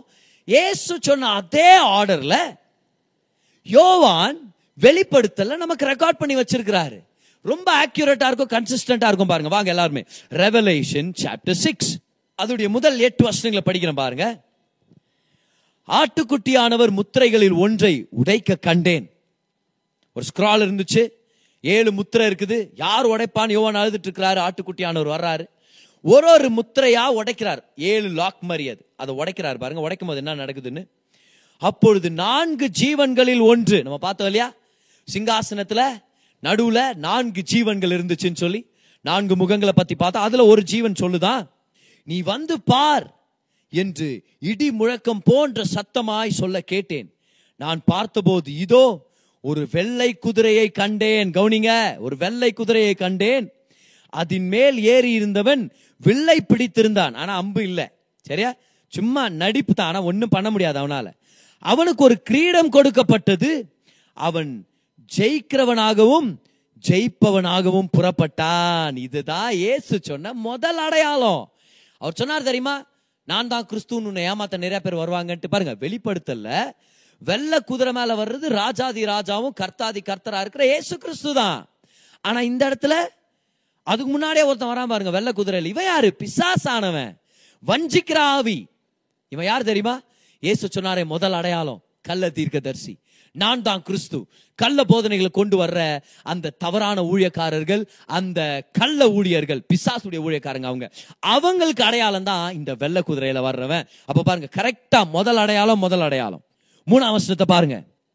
அவர் இரண்டாம் முத்திரையை உடைத்த போது இரண்டாம் ஜீவனானது நீ வந்து பார் என்று சொல்ல கேட்டேன். அப்பொழுது சிவப்பான வேறொரு குதிரை புறப்பட்டது. முதல் வந்தது வெள்ள குதிரை இப்ப வந்தது சிகப்பு குதிரை. அதன் மேல் ஏறி இருந்தவனும் பூமியில் உள்ளவர்கள் ஒருவரை ஒருவர் கொலை செய்யத்தக்கதாக சமாதானத்தை பூமியிலிருந்து எடுத்து போடும்படியாக அதிகாரம் கொடுக்கப்பட்டது. ஒரு பெரிய பட்டயமும் அவனுக்கு கொடுக்கப்பட்டது. கவனிச்சிங்களா? ஏசு சொன்னார்ல அடுத்ததா என்னது? யுத்தங்களும் யுத்தத்து செய்திகள் வரும். சமாதானம் கெட்டு போகும். அநேகர் கொலையுண்டு போவாங்க. யுத்தத்துல சாக போறாங்க. அதுதான் இங்க நடக்குது. எவ்வளவு கன்சிஸ்டன்டா இருக்குது பாருங்க. முதல் இயேசு சொன்னது வெள்ள குதிரையில வந்தவனை பத்தி. நானு நான் கிறிஸ்து நிறைய ஏமாத்திடுவான். ரெண்டாவதா வந்தது சிகப்பு குதிரை. அது என்னது? யுத்தங்கள் யுத்தத்துடைய செய்திகள். அடுத்தது பாருங்க. மூன்றாவது குதிரை எதிர என்னன்னு சொல்லி ஐந்தாவது வசனம் பாருங்க. அவர் மூன்றாம் முத்திரையை உடைத்த போது மூன்றாம் ஜீவனானது நீ வந்து பார் என்று சொல்ல கேட்டேன். நான் பார்த்தபோது இதோ ஒரு கருப்பு குதிரையை கண்டேன். அதன் மேல் ஏறி இருந்தவன் ஒரு தராசை தன் கையில் பிடித்திருந்தான். அப்பொழுது ஒரு பணத்துக்கு ஒரு படி கோதுமை என்றும் ஒரு பணத்துக்கு மூன்று படி வார் கோதுமை என்றும் ஒரு பணம்னா ஒரு நாள் சம்பளம். அப்படின்னா பாருங்க அவன் சொல்றது பாருங்க. ஒரு நாள் சம்பளத்தை நீ கொடுத்தா ஒரு படி கோதுமையை தர்றேன். அப்படின்னா நான் அர்த்தம்? பஞ்சகாலம். ஒரு நாள் சம்பளத்தை கொடுத்தனா மூன்று படி வார் கோதுமையை நான் உனக்கு தரேன். எண்ணெயையும் திராட்சரசத்தையும் சேதப்படுத்தாதே என்றும் நான்கு ஜீவன்களில் மத்தியிலிருந்து உண்டான சத்தத்தை கேட்டேன். இது என்னது பஞ்சங்கள். ஏசு சொன்னாரு மூணாவது கடைசி காலத்து அடையாளம் என்னது? பஞ்சம் வரும்னாரு அதே தான் இங்க நடந்துட்டு இருக்குது. பாரு கையில தராசை பிடிச்சிட்டு இருந்தான்னு பாக்குறோம் இல்லையா? காமர்ஸ் இல்லையா? வியாபாரம். விற்கிறது வாங்குறது பண விஷயம் இது எல்லாமே பாருங்களேன். அப்ப பொருளாதார வீழ்ச்சி ஆண்டவர் அங்கேயே நமக்கு தீர்க்க தரிசனமா சொன்னார். இதுதான் மூணாவது குதிரை கருப்பு குதிரை. அடுத்தது பாருங்க. ஏழாம் வசனம். அவர் நாலாம் முத்திரையை உடைத்த போது நாலாம் ஜீவனானது நீ வந்து பார் என்று சொல்லும் சத்தத்தை கேட்டேன். கவனிச்சிங்களா இதை? ஒரு ஒரு குதிரையுடைய அந்த முத்திரையை உடைக்கும் போதும் ஒரு ஒரு ஜீவன் பேசுது. அப்போ ஒவ்வொரு குதிரையை டீல் பண்றதுக்கு ஒரு ஒரு ஜீவன் நம்மளுக்கு சகாயம் பண்ண போதுன்னு அர்த்தம். லேட்டரா பார்க்கலாம் அதை பத்தி. பாருங்க எட்டாம் வசனத்துல நான் பார்த்தபோது இதோ மங்கின நிறம் உள்ள ஒரு குதிரையை கண்டேன். அப்படின்னா பச்சை கலரு கிரே கலர் மாதிரி. மிக்ஸ் ஆன மங்கலான ஒரு கலர் இது என்ன தெரியுமா? மரணத்தின் கலர் ஒரு சரீரம் செத்து போயிட்ட பிறகு அந்த கலரை வந்து நீங்க சரீரத்தில் பார்க்க முடியும் பாருங்க. கிரீனிஷ் கிரே மரணத்துடைய கலர் அது. அதின் மேல் ஏறி இருந்தவனுக்கு மரணம் என்று பெயர். பாதாளம் அவன் பின் சென்றது. பட்டயத்தினாலும் பஞ்சத்தினாலும் சாவினாலும் பூமியின் துஷ்ட மிருகங்களினாலும். பாத்தீங்களா? எது நல்லா சாவு சாவை கொண்டு வர்றான்னு? பூமியின் கார் பங்கில் உள்ளவர்களை கொலை செய்யும்படியாக அதிகாரம் அவனுக்கு கொடுக்கப்பட்டது. இது என்ன தெரியுமா? ஏசு சொன்ன அந்த கடைசி தீமை அடையாளம். கொள்ளை நோய்கள் பூமி அதிர்ச்சிகள். பாருங்க இதுல துஷ்ட மிருகங்களால வியாதி வரும்னு. இந்த கொரோனா வைரஸ் இது ஒரு வைரஸ் இது ஒரு மிருகம் இது ஒரு ஆர்கானிசம் பாருங்க பயாலஜிக்கல் வார்ஃபேரை ஆண்டவர் அங்கே தீர்க்க தரிசனமா சொல்லி இருந்தார் அப்படின்னா கடைசி நாட்கள்ல இருக்கிற எப்படி தெரியுமா தெரிஞ்சுக்க முடியும்? இந்த நாலு குதிரை வரும் அப்படின்றார் ஆண்டவர். இந்த நாலு அடையாளம் வரும். முதலாவது வெள்ளை குதிரை. நானா கிறிஸ்துவன் அநேக கள்ள போதனையால ஏமாத்துவான். ரெண்டாவது சிகப்பு குதிரை யுத்தங்கள் யுத்தத்துடைய செய்தி. மூணாவதா கருப்பு குதிரை பொருளாதார வீழ்ச்சி பஞ்சகாலம் வரப்போகுது. நாலாவதா ஒரு மங்கின நிறம் கொண்ட ஒரு குதிரை. இது என்னது? இது இதுதான் கொள்ளை நோய் மரணம் வியாதி நிமித்தம் வர்ற அந்த கொடிய தீமைக்கு அடையாளமா இருக்குது. நம்ம கடைசி காலத்துல தான் வாழ்ந்துட்டு இருக்கிறோம் பைதவே ஏன் இதெல்லாம் பார்த்துட்டு இருக்கிறோம் தெரியுமா? கடைசி காலத்துல எப்படி ஜெயிக்கிறது இது எல்லாத்தையுமே? கடைசி காலத்துல இந்த நாலு குதிரையில இருந்தும் தீமையை நம்ம தப்பிக்க முடியும். கவனிங்க கவனிங்க கவனிங்க. இந்த நாலு குதிரைகளை பார்த்து பயப்படாதீங்க. இந்த குதிரை மேல வர்ற ஜனங்களை பார்த்தியும் பயப்படாதீங்க. இந்த நாலு தீமைகளை பார்த்து பயப்படாதீங்க. If you are a believer don't worry கவலைப்படாதீங்க. ஏசு சொன்னார் இதெல்லாம் வரும்போது கலங்கி போயிடாதுன்னு சொன்னாரு. ஏன்? இதுல இருந்து வெளியே வர்றதுக்கான வழியை கர்த்தர் நம்மளுக்கு வச்சிருக்கிறாரு தானே அர்த்தம். கமான் இந்த நாலுமே தீய சக்திகள் தான். இந்த நாளுமே தீமையானது தான் ஆனா இதுல இருந்து விடுதலையாவும் மீட்டெடுக்கப்பட்ட ஜனங்களான நமக்கு ஒரு பாதுகாப்பு இருக்குது. கமான் அதை பத்தி தான் நம்ம பார்க்க போறோம். ஆனா அதுக்கு முன்னாடி இந்த நாலு ஆவிகளும் இந்த நாலு தீமைகளும் எந்தெந்த டைரக்ஷன்ல இருந்து வருதுன்னு நம்ம பாத்துடலாமா ஓகே வாங்க சகரியா ஆறாம் அதிகாரம். எவ்வளவு அற்புதமா கர்த்தர் நம்மளுக்கு இதெல்லாம் ரெக்கார்ட் பண்ணி வச்சிருக்கிறார் பாருங்க. ஆறாம் அதிகாரம் அதோடைய முதல் ஆறு வருஷங்களை படிக்கிறேன் கவனிங்க. நான் திரும்பவும் என் கண்களை ஏறெடுத்து இதோ இரண்டு பர்வதங்களின் நடுவாக புறப்பட்டு வருகிற நாலு ரதங்களை கண்டேன். பாத்தீங்களா? திரும்பியும் நாலு. நாலு மென்ஷன் ஆகுதுல? நாலு டைரக்ஷன்ல கோத்திரங்கள் கேதர் ஆனாங்க. அவங்களுக்கு நாலு தலைவர்கள் நாலு கொடிகள் நாலு அடையாளங்கள் நாலு மிருகங்கள். எசேக்கல் பார்த்தது நாலு ஜீவன்கள். வெளிப்படுத்தல நாலு ஜீவன்களுக்கு நாலு முகங்கள். புதிய ஏற்பாட்டில் பார்க்கறது நாலு சுவிசேஷங்கள் நாலு இயேசுவின் வெளிப்பாடுகள் எல்லாம் நாலு நாலு நாலு. இயேசு சொல்றாரு நாலு கடைசி நாட்களின் அடையாளம். வெளிப்படுத்தல் நாளில் பார்க்குறோம் நாலு தீய சக்திகள் நாலு தீய குதிரைகள். இப்போ நாலு ரதங்கள். பாருங்க ஆறாம் வஸ்- ஆறாம் அதிகாரம் முதல் வசனம். நாலு ரதங்களை கண்டேன். அந்த பர்வதங்கள் வெங்கல பர்வதங்களாய் இருந்தது. வெங்கலம் பைதவே நியாய தீர்ப்பு அடையாளம். முதலாம் ரதத்தில் சிவப்பு குதிரையும் பாத்தீங்களா? அதே கலர்ஸ் ரிப்பீட் ஆகுது பாருங்க. இரண்டாம் ரதத்தில் கருப்பு குதிரைகளும் மூன்றாம் ரதத்தில் வெள்ளை குதிரைகளும் நான்காம் ரதத்தில் புள்ளி புள்ளியான சிவப்பு குதிரைகளும் பூட்டி இருந்தன. இதுதான் அந்த பேல் ஹார்ஸ் அந்த மங்கலான நிறம் கொண்ட அந்த குதிரைகள். நான் என்னோட பேசின தூதனை நோக்கி ஆண்டவனே இவைகள் என்னவென்று கேட்டேன்? அந்த தூதன் அவனுக்கு பிரதியுத்தரமாக இவைகள் சர்வ லோகத்துக்கும் ஆண்டவராய் இருக்கிறவருடைய சமூகத்தில் நின்று புறப்படுகிற வானத்தினுடைய நாலு ஆவிகள் என்றார். பாத்தீங்களா? இவங்க வந்து பிசாஸ் ஆவிகள் தீய சக்திகள். ஆண்டவர் முன்னாடி நிக்கிறதுனால இவங்க ஆண்டோர் கிட்ட வந்த ஆவிகள் நினைச்சிட வேண்டாம். இதெல்லாம் தீமையை கொண்டு வர்ற ஆவிகள். இது தேவன் தீமைக்கு காரணம் இல்லை. நல்லா கவனிங்க. ஒன்றில் பூட்டப்பட்டிருந்த கருப்பு குதிரைகள் நல்லா கவனிங்க. வடதேசத்துக்கு புறப்பட்டு போயின. அப்போ வடதேசத்துக்கு புறப்பட்டு போயினா கருப்பு குதிரை எங்க இருந்து போகுது? தெற்குல இருந்து தானே போகுது. See if it is going towards north then it is in the south அப்போ பிளாக் ஹார்ஸ் எங்க இருந்து போகுது? சவுத்ல இருந்து போகுது. அதை ஞாபகம் வச்சுங்க. ஓகே நல்லா ஞாபகம் வச்சுங்க. அது தென் தெற்கு பகுதியில இருந்து கிளம்புது. வெண்மையான குதிரைகள் அவைகளின் பின்னாலே புறப்பட்டு போயின. புள்ளி புள்ளியான குதிரைகள் தென் தேசத்துக்கு புறப்பட்டு போயின. ஆனா நார்த்ல இருந்து கிளம்பி வந்தது அந்த பேல் ஹார்ஸ் அந்த ஹார்ஸ் எது? மங்கலான குதிரை. நல்லா கவனிங்க இந்த நாலு டைரக்ஷன் உங்களுக்கு நான் காமிச்சிடுறேன். இந்த வெள்ளை குதிரைகள் ஈஸ்ட்ல இருந்து வெஸ்ட் போயிட்டு இருக்குது. அப்ப அது ஈஸ்ட் டைரக்ஷன்ல இருக்குது. எங்க இருக்குது வெள்ளை குதிரை? என்னுடைய இடது பக்கம் உங்களுடைய வலது பக்கம். ஈஸ்ட் டைரக்ஷன்ல கருப்பு குதிரைகள் எங்க இருந்து கிளம்பிச்சா? சவுத்ல இருந்து. தெற்கு பகுதியில இருந்து வடக்குக்கு போச்சான் so they are in the south நல்லா ஞாபகம் வச்சுங்க. ஈஸ்ட்ல எந்த குதிரை அட்டாக் பண்ணுது? ஒயிட் சவுத்ல எந்த குதிரை அட்டாக் பண்ணுது பிளாக் ஓகே வெஸ்ட்ல மேற்கு பகுதியில் எது அட்டாக் பண்ணுது சிவப்பு குதிரைகள். வடக்கு பகுதியில் அட்டாக் பண்ற ஹார்ஸ் எது? அதுதான் இந்த மங்கலான நிறம் கொண்ட இந்த குதிரைகள். அப்ப நல்லா ஞாபகம் வச்சுங்க. நாலு டைரக்ஷன் குதிரைக்கும் நம்மளுக்கு கொடுக்கப்பட்டாச்சு. ரொம்ப ரொம்ப முக்கியமானது ரொம்ப ரொம்ப முக்கியமானது. நல்லா கவனிங்க.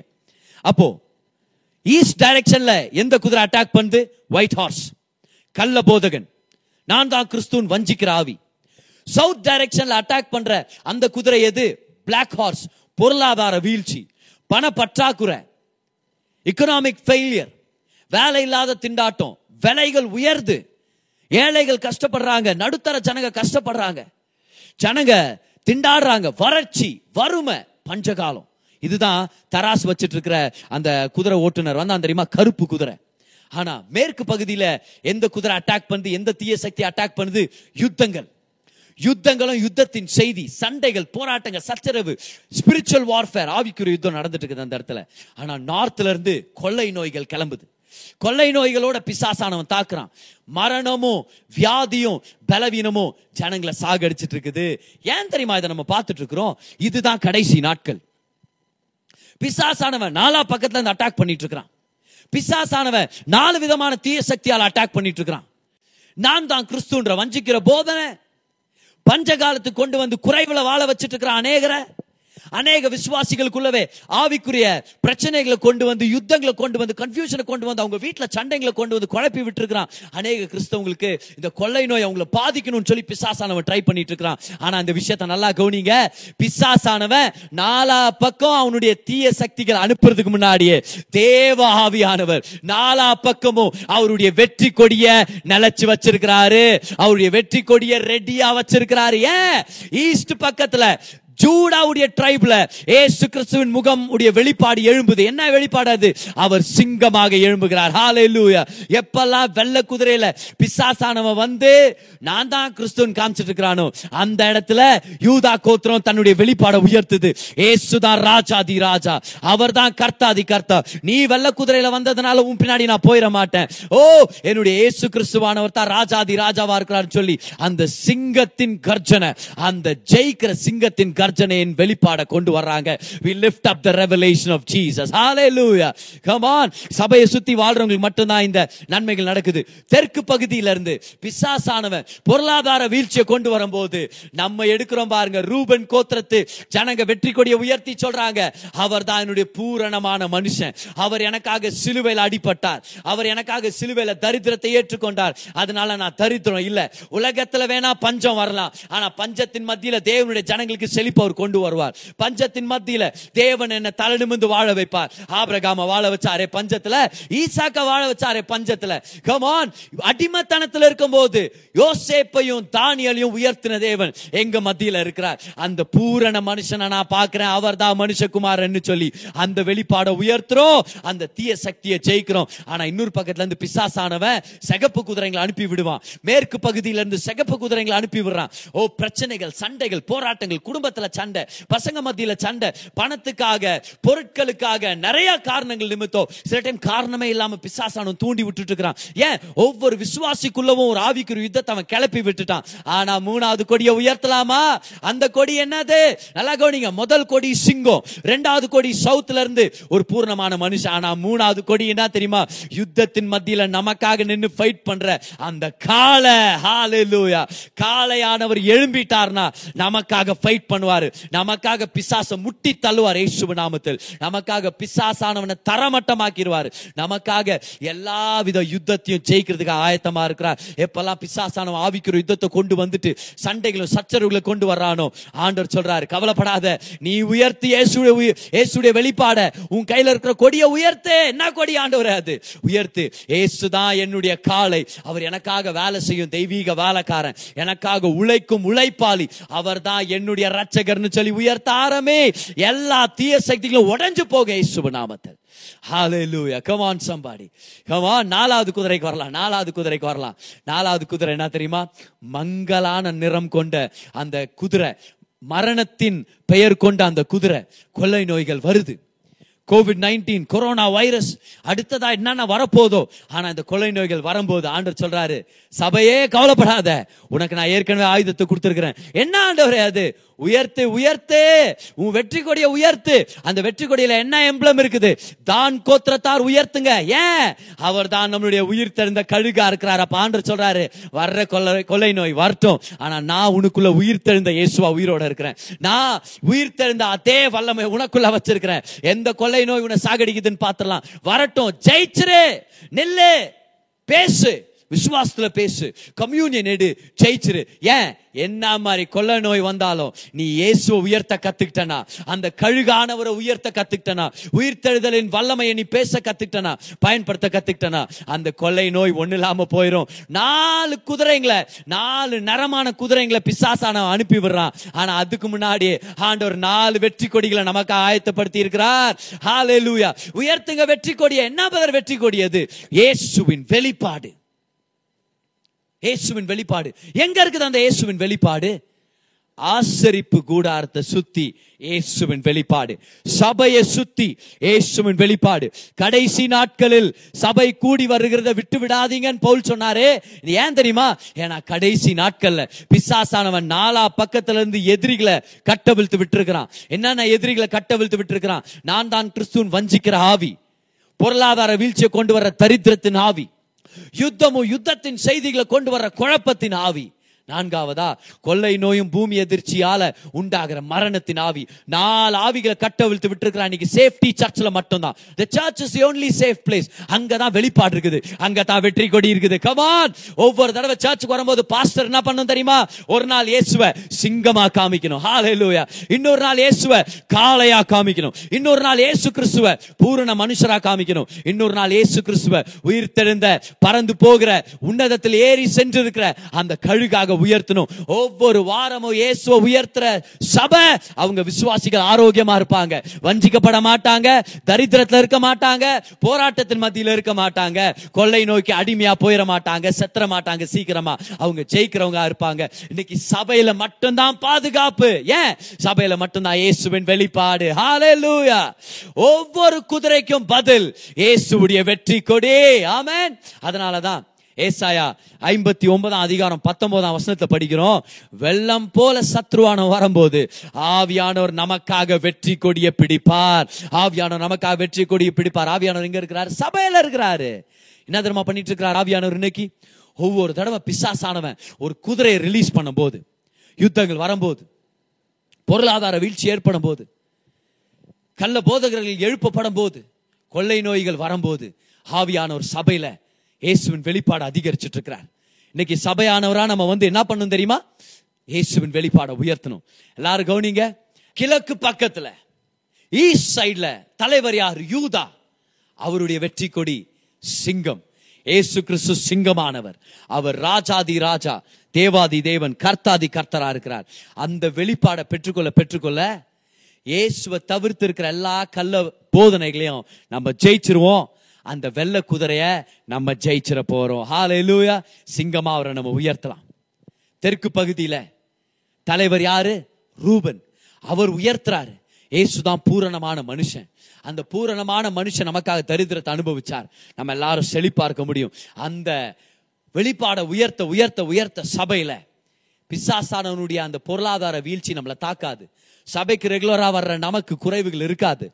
நம்ம எப்பவுமே கொடுக்கறவங்களாகவும் செழிப்பா இருக்கிறவங்களாகவும் இருப்போம். இந்த பக்கம் இருக்கிற இந்த மேற்கு பகுதி இருக்கிற தலைவர் யாரு? எஃப்ராயிம் எஃப்ராயிம் உயர்த்துற வெற்றி கொடி என்னது? காளை. யுத்தம் வருதா? கால இருக்கிறார். அவர் நம்மளுக்காக ஃபைட் பண்றார். அவர் நமக்காக உழைக்கிறார். நம்மளுடைய உழைப்புனால நம்மளுக்கு வெற்றி இல்லை. அவருடைய உழைப்புனால தான் வெற்றி. அந்த வெளிப்பாடை நம்ம கொண்டு வர்றோம். அது நிமித்தம் பிசாசானவனுடைய அந்த செவப்பு குதிரையை நம்ம ஜெயிக்கிறோம். நாலாவதா தான் பகுதியில இருந்து ஒரு வெற்றி கொடியை உயர்த்துறோம் பாருங்க. என்னன்னு? அவர் என் கழுகு. ஆனா கொள்ளை நோய் வரும்.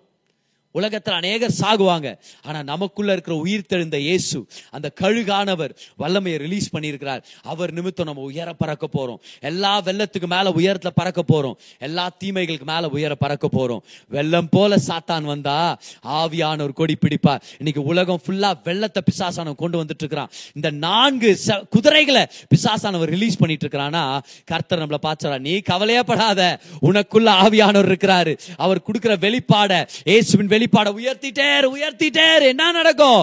ஒவ்வொரு தடவை வெள்ளம் வந்தா இந்தா இயேசுவின் வெளிப்பாடு இந்தா இயேசுவின் வெளிப்பாடுன்னு உயர்த்திட்டே எல்லா குதிரைகளும் கத்தின் வேற பக்கம் ஓடணும். சபைக்குள்ள கனெக்டடா இருக்கிற ஜனங்க இயேசுவின் வெளிப்பாடை பெற்றுக்கொள்வாங்க. இயேசுவின் வெளிப்பாடை பெற்றுக்கொண்டு உயர்த்துற ஜனங்க இந்த குதிரைகளுக்கு அடிமையா போக மாட்டாங்க இறையா போக மாட்டாங்க. உலகமே வெள்ளத்துல இருந்தாலும் கர்த்தர் நம்மள ஒரு படகுல மிதக்க செய்ய வல்லவரா இருக்கிறார். கர்த்தர் நம்மள உயர்த்த வல்லவரா இருக்கிறார்.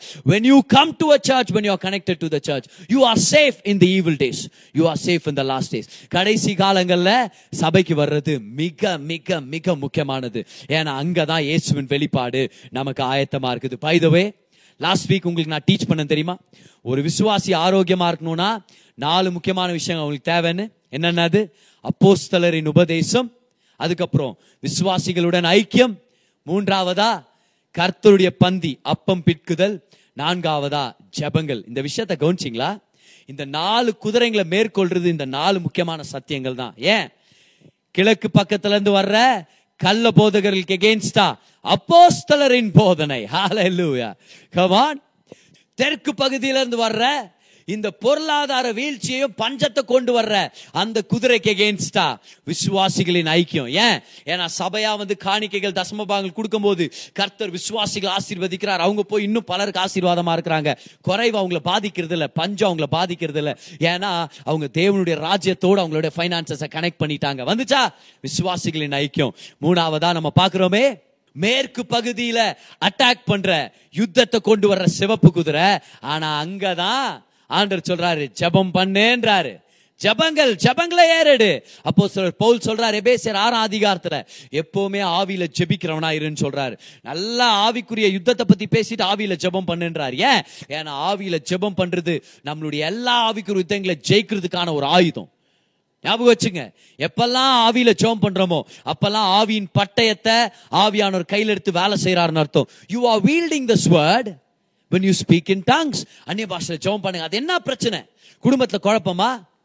சண்டைகளும் சச்சரவுகள் அதிகமாயிட்டு இருக்குதா உங்களுக்குள்ளவே ஒரு போராட்டத்தை பிசாசான கொண்டு வர்றானா. உங்களை பத்தியோ உங்க அடையாளத்தை பத்தி உங்க அழைப்பை பத்தியோ ஒரு கேள்வியை கொண்டு வந்து ஒரு போராட்டம் இருக்குதா உங்களுக்குள்ள? அந்நிய பாஷையில ஜெபம் பண்ண ஆரம்பிங்க. பிசாசானுடைய சகப்பு குதிரை அந்த யுத்தங்கள் யுத்தத்தின் செய்தின்ற சகப்பு குதிரைக்கு எதிராக தேவன் நமக்காக ஜபங்கள் ஆவியின் ஜபங்கள் அப்படின்ற ஆயுதத்தை கொடுத்திருக்கிறார். நாலாவதா? கமான் ஆயத்தமா இருக்கிறீங்களா? நாலாவதா? பிசாசானவன் கொண்டு வந்த இந்த மங்கலான நிறம் கொண்ட மரணம் கொள்ளை நோய் அப்படின்ற அந்த குதிரைக்கு எகேன்ஸ்டா கர்த்தர் சொன்னார் விசுவாசிகள் கிட்ட தினம் தினமும் அப்பம் பிக்கிறதுல ரெடியா இருங்க. தினம் தினமும் கம்யூனியன் எடுக்கிறது ஆயத்தமா இருங்க. ஏன்? கொள்ளை நோய் வரட்டும். நீ கம்யூனியன் எடு. கம்யூனியன் நிமித்தம் உயிர்த்தெழுந்த ஜீவனை நீ பெற்றுக்கொள்ள போற. உயிர்த்தெழுந்த இயேசுவின் வல்லமை நீ அனுபவிக்க போற. அந்த வியாதி ஒண்ணு இல்லாம போயிடும் ஹாலே லூயா கமான் கரங்களை தட்டி கர்த்தருக்கு நன்றி செலுத்துங்க பார்க்கலாம். எல்லாரும் நன்றி செலுத்துங்க. ஹாலே லூயா கமான் இது ஒரு அருமையான டீச்சிங் இது. எவ்வளவு முக்கியமான டீச்சிங் இது. ஏன் சர்ச் கனெக்டடா இருக்கணும்? ஏன்னா கடைசி நாட்கள்ல இயேசுடைய வருகை சமீபிக்கும் போது பிசாசானவன் ரியலாவே தலை தெரிய ஆடுனுக்கிறான் பார். கள்ள தீர்க்கதரிசிகளை அனுப்பிக்கின்னு நான் தான் கிறிஸ்துன்னு சொல்லிக்கின்னு பொருளாதார வீழ்ச்சிகளை ஏற்படுத்தின்னு கொள்ளை நோய்களை கொண்டு வந்து சண்டைகளும் சச்சரவுகளையும் யுத்தங்களை ஏற்படுத்திட்டு எங்க பதர் பாதுகாப்பு இருக்குது. கவலைப்படாதீங்க சர்ச்சில் தான் பாதுகாப்பு இருக்குது. ஆசரிப்பு கூடாரத்தை சுத்தி வாழ்ந்துட்டு இருந்தாங்க. விலையாவும் பாலாக்கும் ஒண்ணுமே பண்ண முடியல அவங்கள. கமான் இன்னைக்கு நம்ம சபையை சுத்தி வாழும் போது சபையில நாலு வெற்றி கொடிகள் இருக்குதுன்னு மறந்துட வேண்டாம். நம்ம சர்ச்சுக்கு வரும்போது ஒவ்வொரு வாரமும் ஏதாவது ஒரு வகையில நம்ம இயேசுவை உயர்த்தணுன்றது நம்மளுடைய விருப்பம். சபை இயேசுவை பத்தி பிரசங்க இயேசுவை பத்தி சுவிசேஷம் இயேசுவை பத்தி புதிய ஏற்பாடு அவர் செஞ்சு முடிச்சது தானே. அவர் செஞ்சதை தவிர்த்து அவரை தவிர்த்து சுவிசேஷம் வேற எங்க இருக்குது? செய்தி வேற எங்க இருக்குது? கமான் வாங்க சர்ச்சுக்கு வாங்க. ரெகுலரா சர்ச்சுக்கு வாங்க. வார வாரம் அவரை உயர்த்திட்டே இருக்கலாம். ஒரு நாள் சிங்கமா உயர்த்தலாம். ஒரு நாள் காளையாக உயர்த்தலாம்.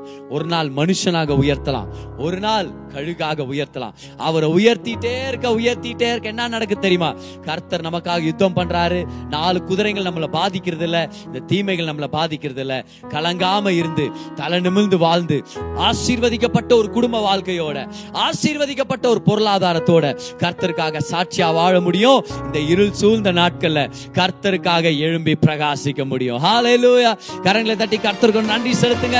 ஆமா நீங்க கேட்ட இந்த பாட்காஸ்ட் உங்களுக்கு ஆசீர்வாதமா இருந்திருக்கும். அநேகருக்கு இதை ஷேர் பண்ணுங்க. மீண்டும் அடுத்த பாட்காஸ்ட் உங்களை சந்திக்கிற வரைக்கும் ஞாபகம் வச்சுக்கோங்க. தேவன் உங்களை அதிகமாக நேசிக்கிறார்.